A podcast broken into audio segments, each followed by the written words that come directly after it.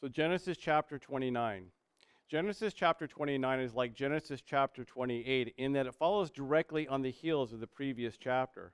Chapter 27 was the catalyst for the events that we're told of in our chapter today. Isaac believing that his time was about up and that he was stubbornly at the same time sticking to the desire to give the blessing of his father to his firstborn son Esau.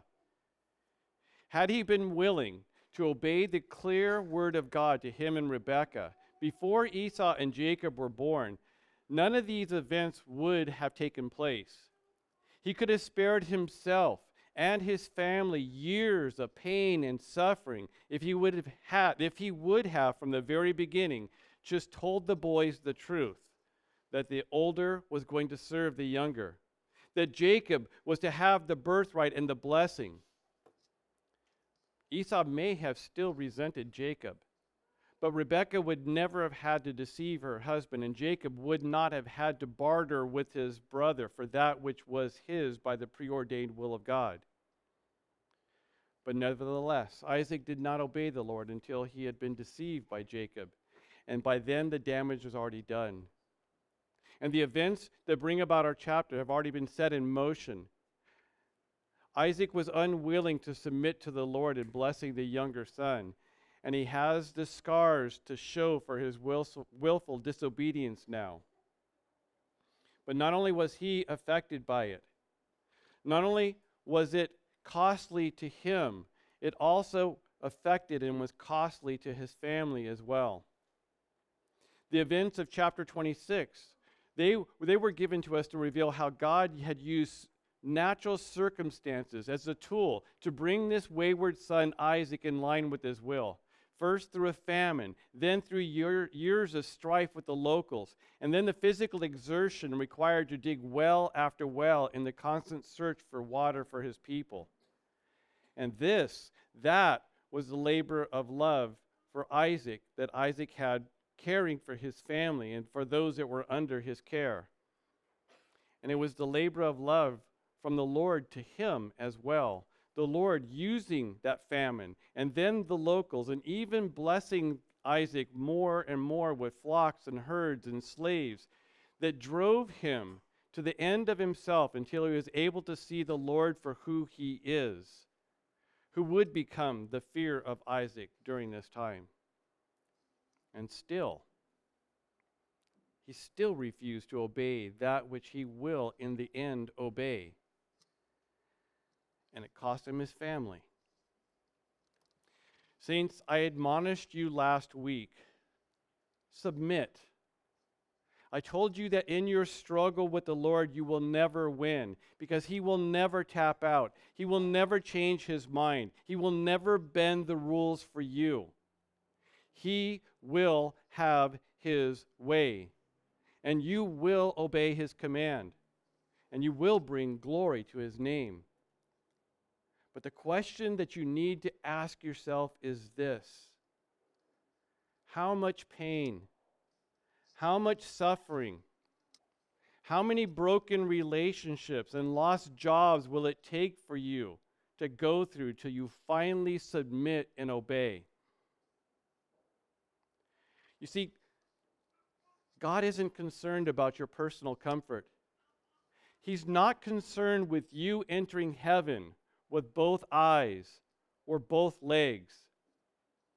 He knows that if it costs you an eye or the loss of one or both of your limbs, perhaps the loss of your family, your friends, everything that you have ending up on this street, if it costs you all of that for you to finally come to the end of yourself and obey His will, He's good with that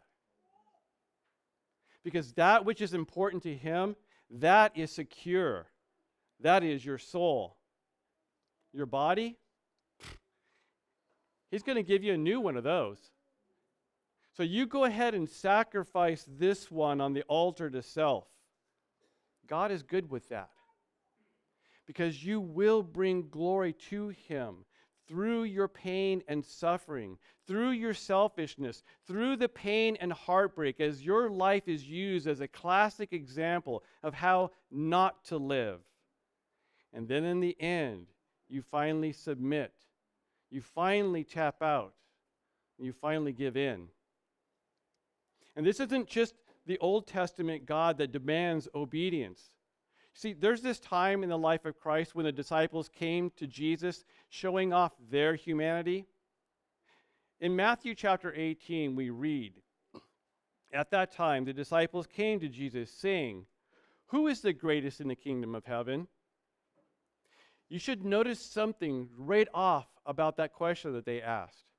These men were so self assured, they knew we're in.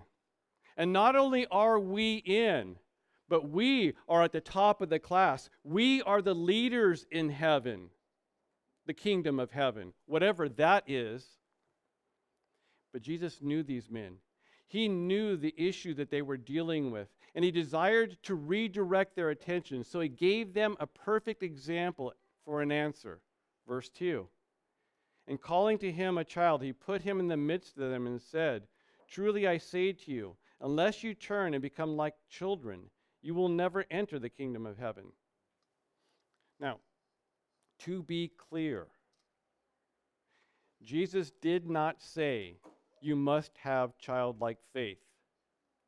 That term, childlike faith, that's not found in the Bible.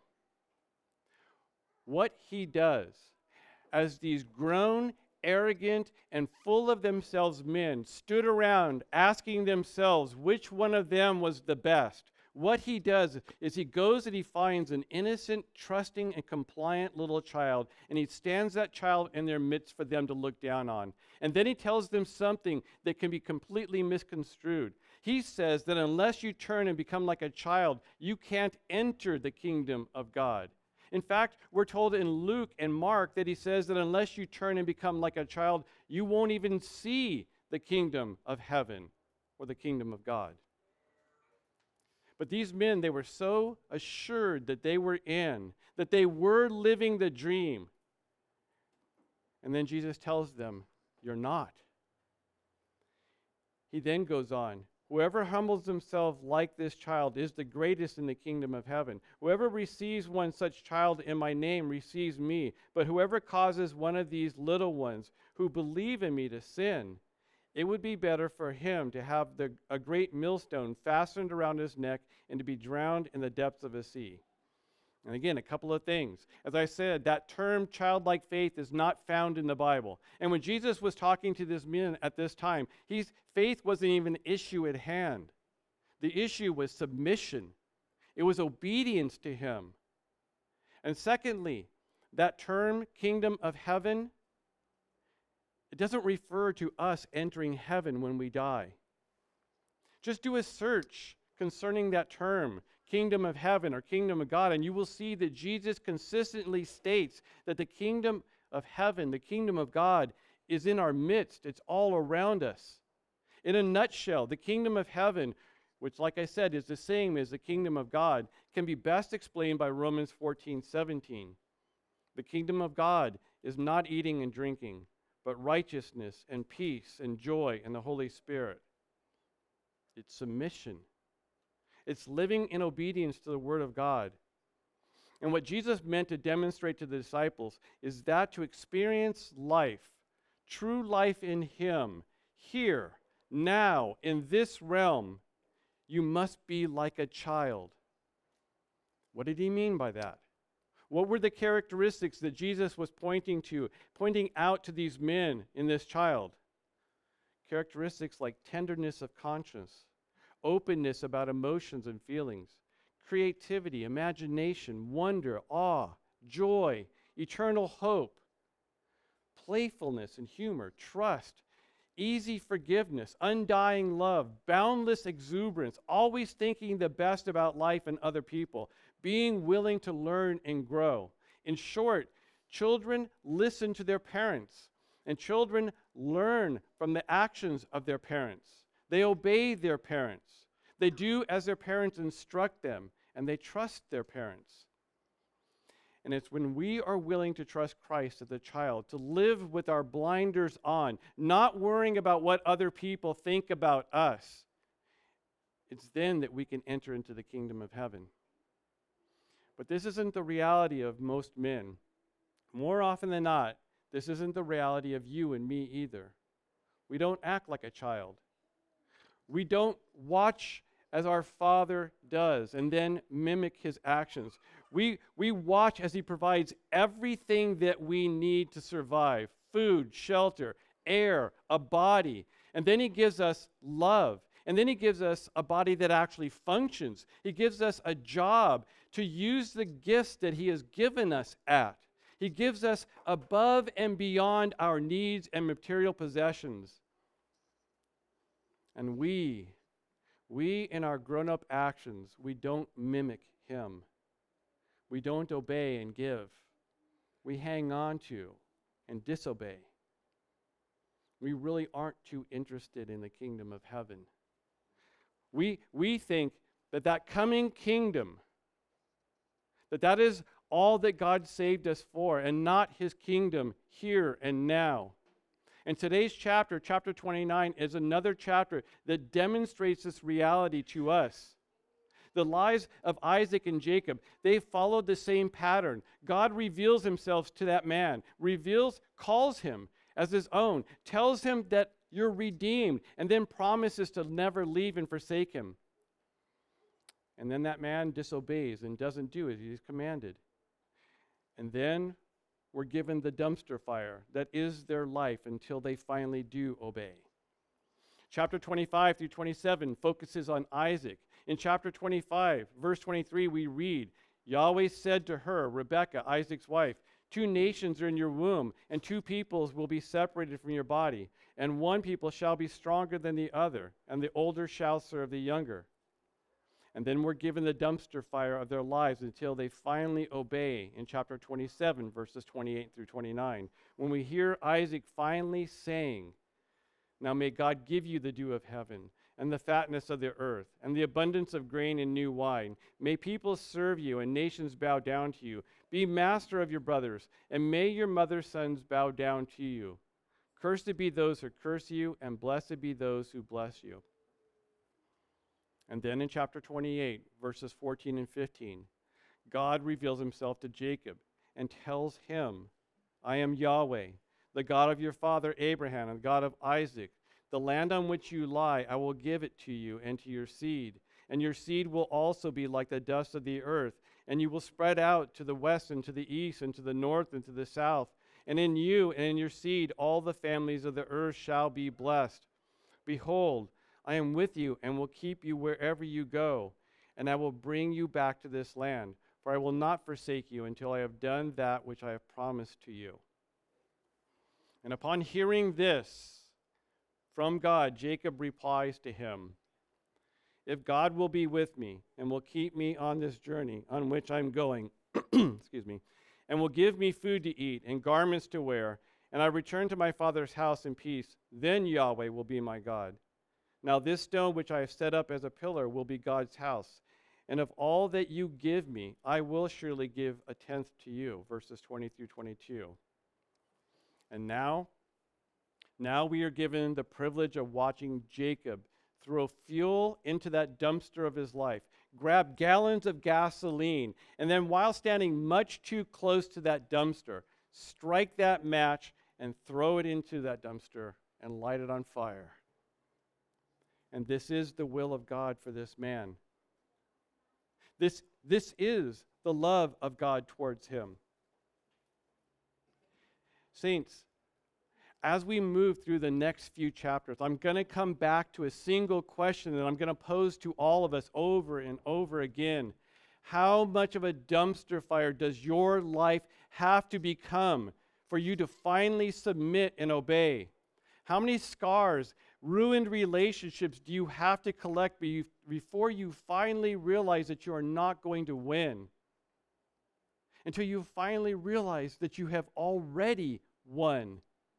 You won the moment that your name was written in the Lamb's book of life, long before you were ever born. You won without doing anything. And this life, this thing that we call life, this is the kingdom of heaven, the kingdom of God that we live in because we are in Him. And it is here that we walk in the kingdom of heaven. And we do this through childlike obedience. And you might be asking yourself, why did God deal so harshly with Jacob, since it was his, the willful disobedience of his father that was the catalyst for the dissension within that family? While that is truth, and Isaac was disobedient to the word of the Lord, and the Lord would have his way, Jacob still had the ability to not connive, to not lie, to not go along with his mom's plan. And God's will still would have been accomplished. Jacob was responsible for Jacob. You can't use other people for your life. Jacob's sin was his own. And since he is the chosen Son of God, we are given the privilege of watching as the Lord conforms this man more into the image of his Son through pain and suffering, as he works out the old man of Jacob. So let's get into today, to today's verses. We're told at the beginning of chapter 28, Isaac blesses Jacob and sends him to Rebekah's family to take a wife. Oddly enough, that mirrors how he came to be to have his wife Rebekah, because we're told back in chapter 24 that Abraham sent his most trusted slave to Rebekah's family to find a wife for Isaac. And now Isaac has sent Jacob for the same reason to the same area. And just like those many years earlier, God sovereignly directs Jacob, just as he did the slave of Abraham with both of them arriving in that region and coming to a well. But there's some very marked differences between the two men, though. The first being that it was the groom now that is sent and not a slave. And the second, which is actually a very big deal, but which is never even talked about, is that while Abraham sent his slave to get a bride for Isaac, he did so by loading down 10 camels with lots of choice stuff and sending along other men with him. But when Jacob is sent away, he's either sent away empty handed and alone, or he was sent away with goods to buy a wife with, and those goods were either flittered away or stolen. But either way, when the slave of Abraham shows up at the well, he finds Rebekah and he has gifts to give to her. When Jacob shows up at the well, he's got nothing to give for a wife. And there's another very important contrast that is made between the chosen son of Jacob and that faithful slave of Abraham. First, let's read the account from today, verses 1 through 11. Then Jacob took up his journey and came to the land of the sons of the east. And he looked, and behold, the well in the field, and behold, three flocks of sheep were lying there beside it. For from that well they gave water to the flocks to drink. Now the stone in the mouth of the well was large and all the flocks would be gathered there, and they would roll the stone from the mouth of the well, and give water to the sheep to drink, and return the stone back to its place on the mouth of the well. And Jacob said to them, My brothers, where are you from? And they said, We're from Haran. And he said to them, Do you know the uh, Do you know Laban the son of Nahor? And they said, We know him. And he said to them, Is it well with them? And they said, It is well. And here is Rachel, his daughter, coming with the sheep. And he said, Behold, it's still high day. It's not time for the livestock to be gathered. Give water to the sheep to drink and go pasture them. But they said, We can't until all the flocks are gathered. And they roll the stone from the mouth of the well. Then we give water to the sheep to drink. And while he was still speaking with them, Rachel came with her father's sheep, for she was a shepherdess. Now it happened when Jacob saw Rachel, the daughter of Laban, his mother's brother, and the sheep of Laban his mother's brother, Jacob came near and rolled the stone from the mouth of the well and gave water to the flock of Laban, his mother's brother, to drink. And then Jacob kissed Rachel and lifted his voice and wept. And Jacob told Rachel that he was a relative of her father and that he was Rebekah's son. And she ran and told her father. Now, for a very domesticated man, Jacob sure had a handle on how livestock are handled and taken care of. And that he was able to roll that stone away by himself, he speak, that speaks of a strength that doesn't come from staying in a house all day long. Because those shepherds weren't just hanging around for no reason at all. Because it took a number of them to working together to be able to roll away a stone over a well like that. But Jacob does it by himself. But what about that other encounter? The one between that happened with the slave of Abraham. Listen to the account of the slave of Abraham when he came to that land. Then the slave took ten camels from the camels of his master, and he went along with all kinds of good things of his master's in his hand.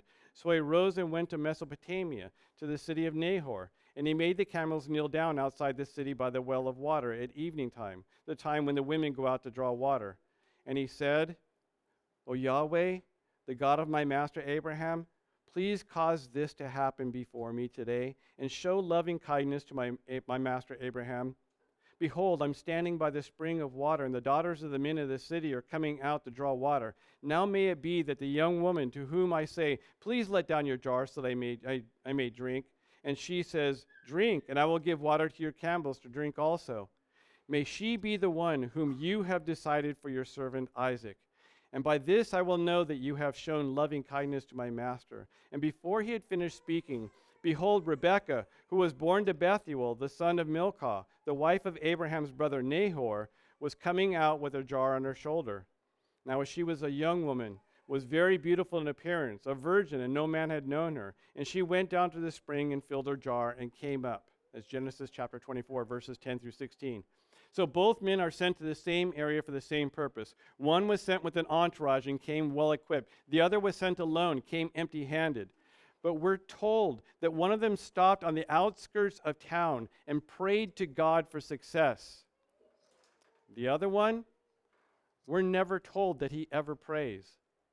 And the one that prayed, that stopped before entering the town, the one that acknowledged the, his dependence on the Lord, he reacts much differently when it may becomes apparent to him that God through, had shown divine providence and directed him specifically to the family of Nahor the slave of Abraham, upon hearing that Rebekah was the daughter of Nahor and realizing that the Lord had actually answered his prayer for success, he reacts much different than Jacob did here in our chapter. We're told there in chapter 24 Then the man bowed low and worshiped Yahweh, and he said, Blessed be Yahweh, the God of my master Abraham, who has not forsaken his loving kindness and his, and his truth toward my master as for me, Yahweh has guided me to, in the way to my house of my master's brothers. Then the young woman ran and told her mother's household about these things. The, the slave prayed, relied upon God. Jacob is never told of praying or even acknowledging that God had sovereignly directed him specifically to the place where his relatives were, and even has brought his future wife out to meet him. What he does instead was in his own strength, he moved that rock away, presumably trying to impress Rachel with his feats of strength. He was not reliant upon God. He thought, I got this. I did this. It was my sense of direction that got me here. It was my cunning and endurance that had brought me this far. But make no mistake about it, Jacob was God's man. He was the chosen son, and he would be the one that would inherit all that his father had, inherit the blessing that God had given to his grandfather Abraham. No matter his actions, that's not going to change. He's not in jeopardy of losing his salvation. That, that was secure in the one who had already appeared to him in that dream in Bethel. But what would have to be worked out of him was his reliance on himself. He didn't yet see that the promises that God had made to him in Bethel, that they were truth. That God was the reason for all things, that he was the one that had sovereignly directed all things in life, and that Jacob was not the master of his own destiny. And he's about to meet the instrument that Lord that the Lord will use in going to break himself of himself. The father of Rachel, the brother of Rebekah old Uncle Laban. But before we get to that arrangement that brings about Jacob's seven years of service, we need to deal with Uncle Laban, verses 13 and 14. So it happened that when Laban heard the report of Jacob, his sister's son, he ran to meet him, and he embraced him and kissed him and brought him to his house. Then he recounted to Laban all these things. That's Jacob recounting to Laban all these things. And Laban said to him, Surely you are my bone and my flesh. And he stayed with them one month. Now remember, it was Laban that greeted that slave of Abraham when he showed up. But in that encounter, it was only after seeing the rings on the fingers of Rebekah and the bracelets on her arm that he gets excited about that visitor. And we're never told just how much of the stuff that was loaded on those camels actually stayed with old Uncle Laban when, Rebe- when Rebekah left. But now, when he hears that the son of Isaac, the son of his sister Rebekah, is on the scene, he runs out to embrace this man. And it would be really nice to think that Laban was actually glad to see him. That meeting a relative of his was really important to him.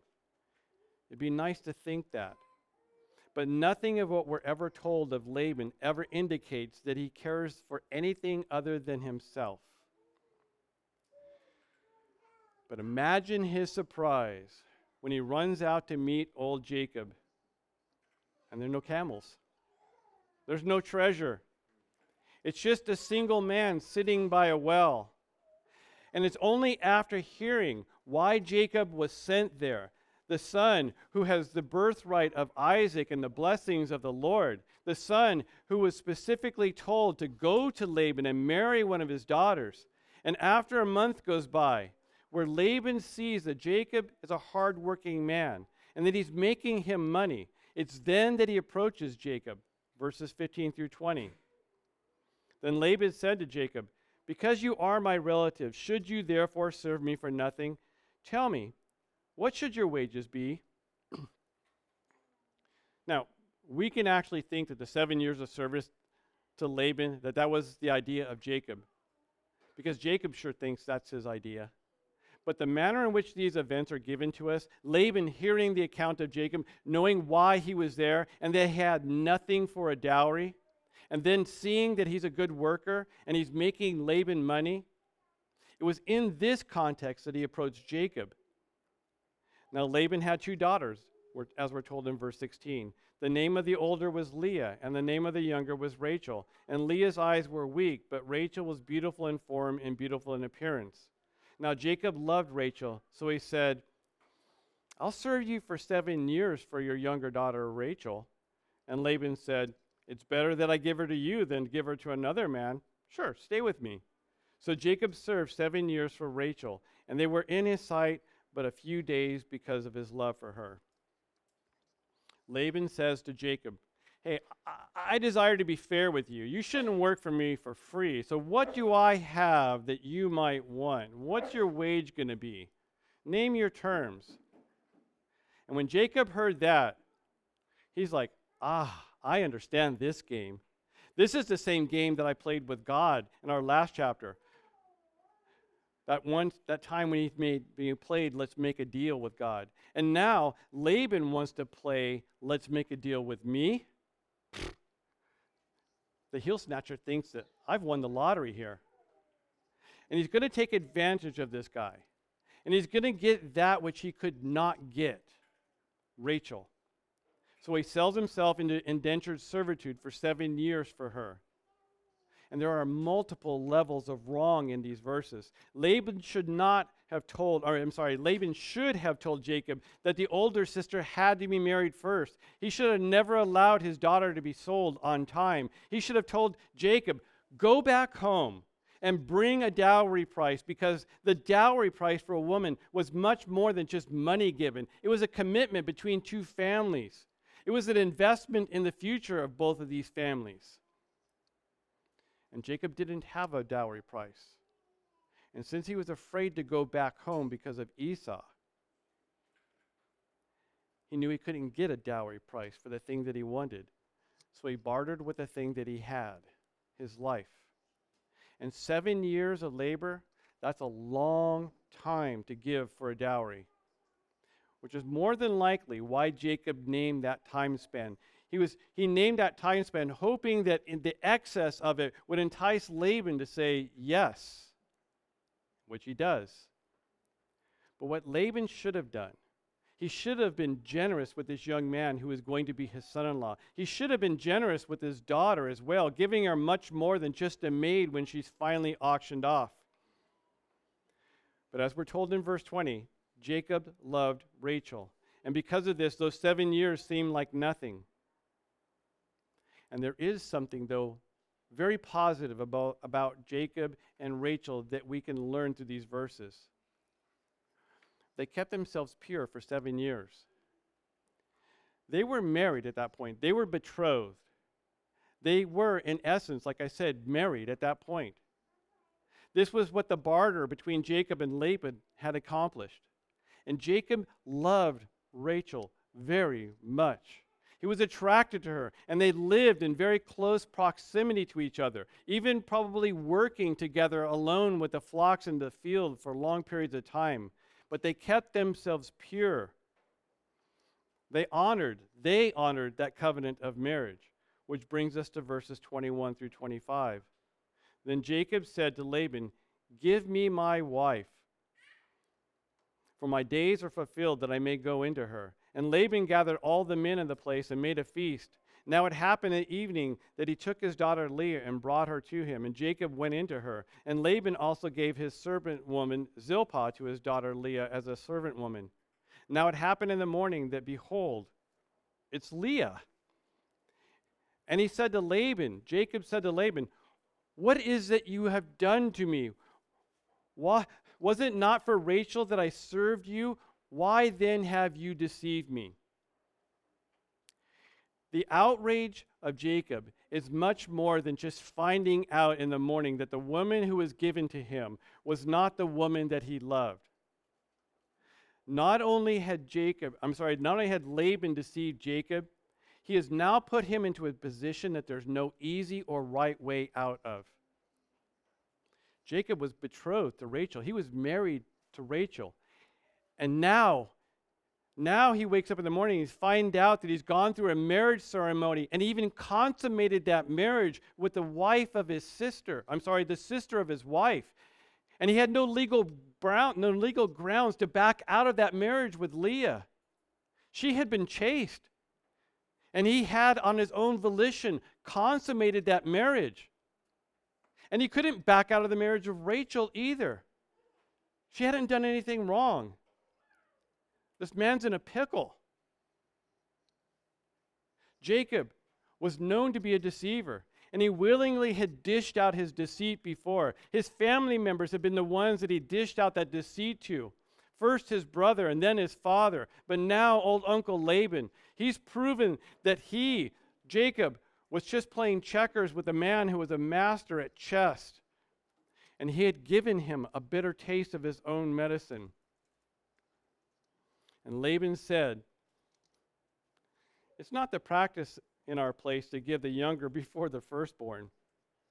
Sorry for your luck. Fulfill the week of this one, and we'll give you the other also for the service which which you will serve me another seven years. And Jacob did and fulfilled her week, and he gave him his daughter Rachel as well as for his wife. And Laban also gave his servant woman Bilhah to his daughter Rachel as a servant woman. So Jacob went into Rachel also. And indeed, he loved Rachel more than Leah, and he served with Laban for another seven years. And they lived happily ever after. Except there's four more verses in this chapter. Four more verses that are really hard to comprehend, hard to understand. Verses 31 through 34. And Yahweh saw that Leah was unloved, and he opened her womb, but Rachel was barren. So Leah conceived and bore a son and named him Reuben, for she said, Because Yahweh has seen my affliction, surely now my husband will love me. Then she conceived again and bore a son, and said, Because Yahweh has heard that I was unloved, he has therefore given me this son also. So she named him Simeon. And she conceived again and bore a son, and said, Now this time my husband will be joined to me, because I have borne him three sons. Therefore she named him Levi. And she conceived again and bore a son and said, This time I will praise Yahweh. Therefore she named him Judah. Then she stopped bearing. Why would God allow all this to happen? I mean, you have to feel sorry for Leah because it's evident that Jacob was just using her. He didn't adore her like he did Rachel and she knew it. How, how is this fair?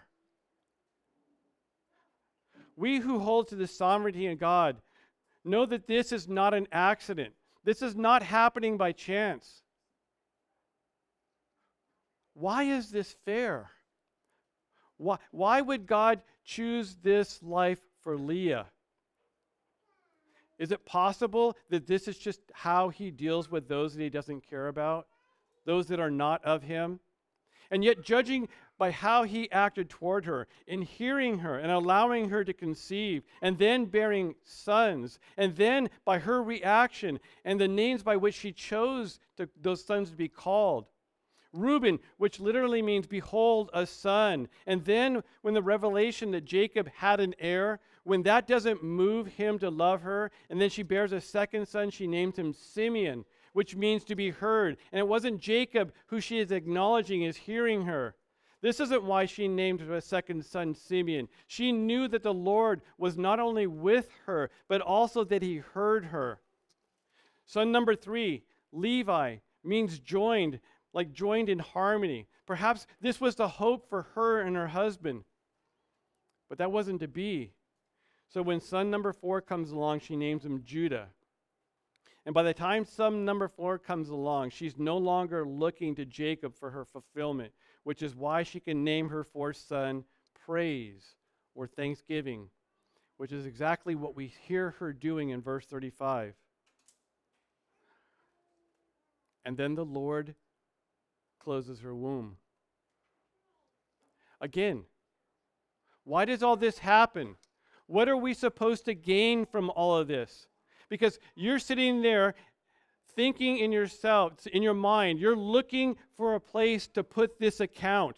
In one of those God boxes that you have, you keep mentally looking for which one of those God boxes that you have created. You keep analyzing them, trying to figure out where this account is supposed to fit into which one of those boxes it's supposed to go into. And it just won't fit. Because those things that we are confident that God would never condone have occurred here. A deceiving man, a man deceived, forced to marry two women, but not forced to have relations with both of them. And yet, although he does not love one of them, he continues having relations with her. And the Lord blesses this man with sons, and he blesses that woman who's taken advantage of by this deceiver and this doesn't commute or compute to us. None of this is how we picture God being. We, we desire in our flesh, we desire to defend God, saying he has nothing to do with this account. And in doing so, we're not defending him, we're defining him. We think that we actually need to defend him that from the accusation that he's not fair, and this isn't new and it's not novel. Because we humans, we try to defend God all the time. We try to defend him in election and predestination to humans, saying that, saying that, claiming that humans have to make the choice to be of him. Otherwise, it's not fair. We, we think in our minds that a God that would willingly create people and have, and have them have no choice to be of him, that this is not a loving God. That's not the God that we know. That's not the God that we love. We think that we need to defend him against the actions of humans, those actions that of those humans that he's chosen. You know, like the polygamy of, of David, who wasn't tricked into it, but willfully chose to marry more than one woman, and even willfully chose the wife of another man. We, we think that we need to defend him against the evil actions of men, saying that he is sovereign, but that he has nothing to do with the willful sins of humans. We take comfort in being able to define God in this manner. But there's a truth found in these last four verses that we cannot protect God from. He willingly and purposefully opened the womb of Leah and then closed it again. He did this. She didn't. He did this. He's the one who is responsible for the first four sons of Jacob to be born by a woman that was sold to an unloving man. And then he is the one that closes the womb of Leah, which will bring about the introduction of more women into this dumpster fire of a marriage. Saints, there is an uncomfortable truth that we are all going to have to come to terms with. God is not concerned about you being able to comfortably define Him. God is for God. And because of this, He is going to act as He knows is right.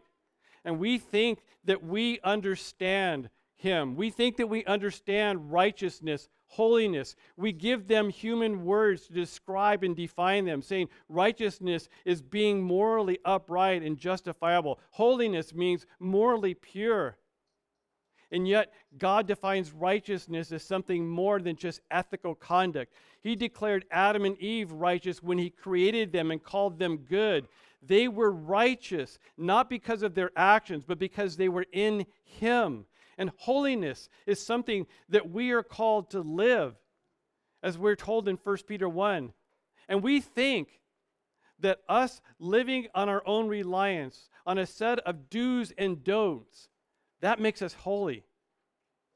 We don't understand that God is the definition of holiness, that He is holy. And because of Him, because of Him, we are in Him. And because of that, we are holy. We will not become holy. But God cannot be defined by humans. Listen to this truth as told to us in Isaiah 55, verses 8 through 11. God says, My thoughts are not your thoughts, nor my ways your ways, declares Yahweh. For as the, the heavens are higher than the earth, so are my ways higher than your ways, and my thoughts than your thoughts.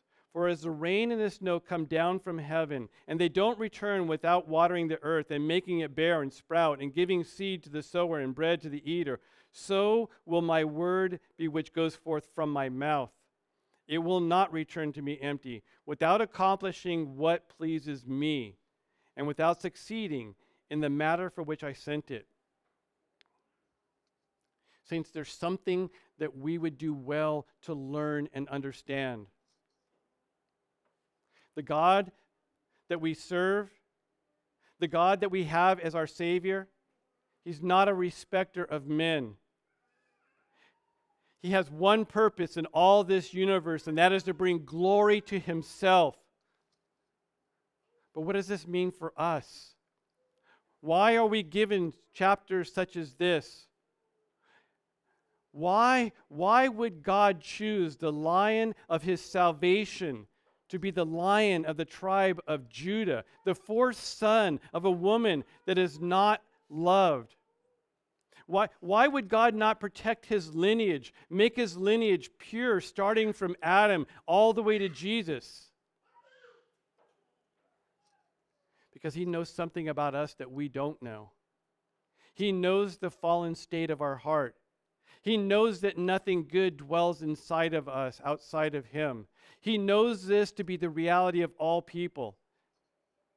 And he knows that he that he is the best gift that any human can ever be given. And that he he saints listen to this.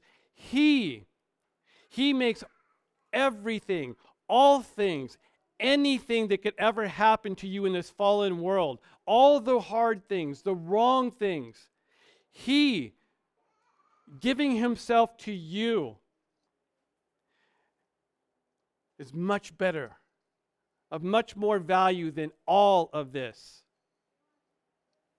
And He gives us accounts like this to show us something more about ourselves that we are fully corrupt, not partially corrupt, and we are respecters of men. We desire to make God into our version of Him, a, vi- a version where people of Him are good. We desire to use God to make people good, not holy and saved. We want to use people as the standard by which God is defined. Again, like I said, we want to actually think that the salvation of God is primarily to make bad people good instead of making dead people alive. And as proof of this, when we read this account, we idolize the love that is told to us in it, but we idolize the wrong love. We overlook the love of God in the life of Jacob and Leah, and instead we swoon over the love of Jacob for Rachel. For Rachel, we romanticize that love. We idolize that love. We compare our love for another person with this love, and we use the labor of love that Jacob demonstrated for Rachel as a fodder for our lives. We, in our pride and prejudice and emotionalism, desire to have someone love me just like Jacob did for Rachel, would be willing to serve seven years for me. And we, we fail to see the true labor of love that is behind all the actions of this account, that drives this account, that everything in this account points to. We idolize people and we make God into our image, saying that He has nothing to do with the lives of these people. Oh, He just uses these people. He's going to use their sins, spinning His purposes around those sins to bring about His purposes, but He's not actively involved in their lives. And yet, He was active in the life of Leah. He caused her to conceive and then closed her womb. Again, he did this. He's active in her life. He wasn't standing on the sideline watching as the game of life happened. And in, and in, in front of him, every once in a while, he would just take a piece of the game and move it, change things up to bring them back in to the path that he's got laid out. He willfully and purposefully chose to have his son come from the lineage of the fourth son of an unloved woman. So, what am I implying? You're asking yourself, what are you implying, David? Are you saying, are you implying that God is the author of sin?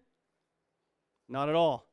I will stand firmly on the truth of God's word as put forth in the 1689 London Baptist Confession, chapter 3, which says, From all eternity, God decreed everything that occurs without reference to anything outside of him. He did this by the perfectly wise and holy counsel of his own will, freely and unchangeably. Yet God did this in such a way that he is neither the author of sin nor has fellowship with any in their sin. And this decree does not violate the will of the creature or take away the free working of contingency of second causes. On the contrary, these are established by God's decree. In this decree, God's wisdom is displayed in directing all things, and his power and faithfulness are demonstrated in accomplishing his decree. What I'm admonishing you to do is this understand you're not going to be able to define God. Stop trying to do that and instead marvel at the God of your salvation. Wonder at the labor of love that was demonstrated to you in all creation in the Son of God, in his propitiation for your sin. And in wondering in that love, determine to know more about this amazing God, the one that loves you, the one that loves you to hell and back. He will not be defined by you, but he will be glorified in you. And he has saved you from his wrath. And he desires that you come to know him as he truly is. And he will use your willful disobedience to allow your life to be a dumpster fire in order that his perfect plan happens. What I'm asking you to do is that which I am trying to do. Forget what we think that we know about how God should be. And determine to steadfastly ask Him to reveal Himself as He is. God, eternal, immutable, unchangeable, unimaginable. The God that created all that is this God is the one who has set his love on you, and he's given his Son for you, and he now lives inside of you in his Holy Spirit. And we are created in his image, but he's not created in ours. And now we are in Christ because of Christ. and even for Christ. Grab your Bibles real fast. Turn with me to 1 Thessalonians chapter 4.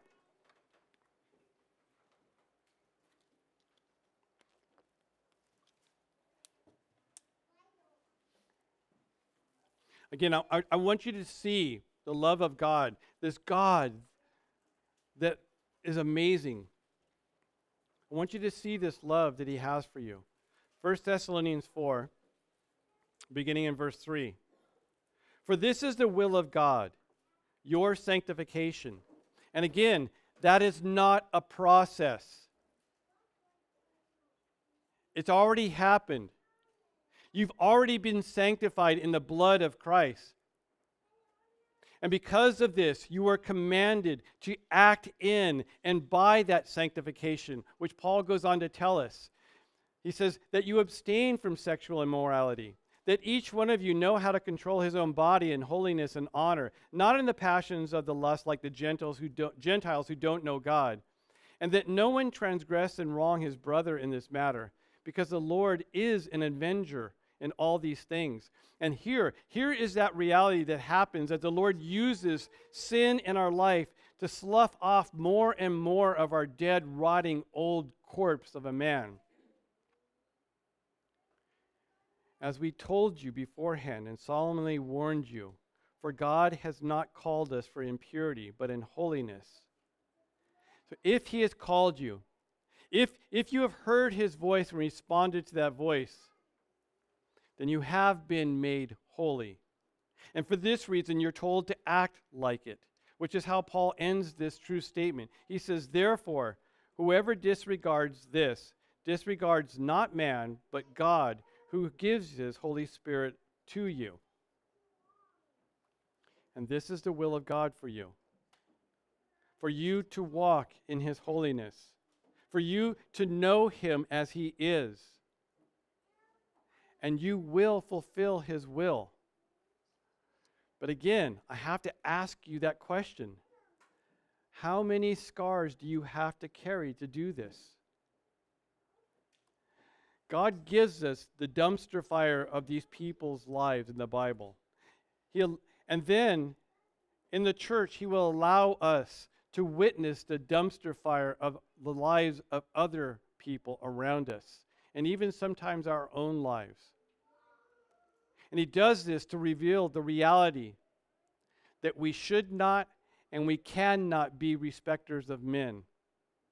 That his salvation is eternal, it's heavenly, it's a precious gift, and it's ours now, and is being worked out in us now. And when we come to sections of Scripture like ours from today, when we're, de- when we're desiring to protect the character of God to humans, that we finally learn to memorize and know Deuteronomy 29 29. The answer to the things of God that run contrary to what we think that He should be like. Deuteronomy 29 29 says, The secret things belong to Yahweh our God but the things revealed belong to us and to our sons forever, that we may do all the words of the law. Saints, we must use the Word of God, empowered through the Spirit of God, to reveal the reality of God. That God that saved us, that has redeemed us, has already sanctified us, and has already made us holy. And one day, because he has done those things. He will glorify us. He will. But it's our time here, now, that we get to learn of him in a greater way as we walk by faith. Saints, God is going to cause you consternation in your walk with him. He's going to do things in your life, in the lives of people around you that is going to run that is going to run contrary to what you think that God should be like. He will.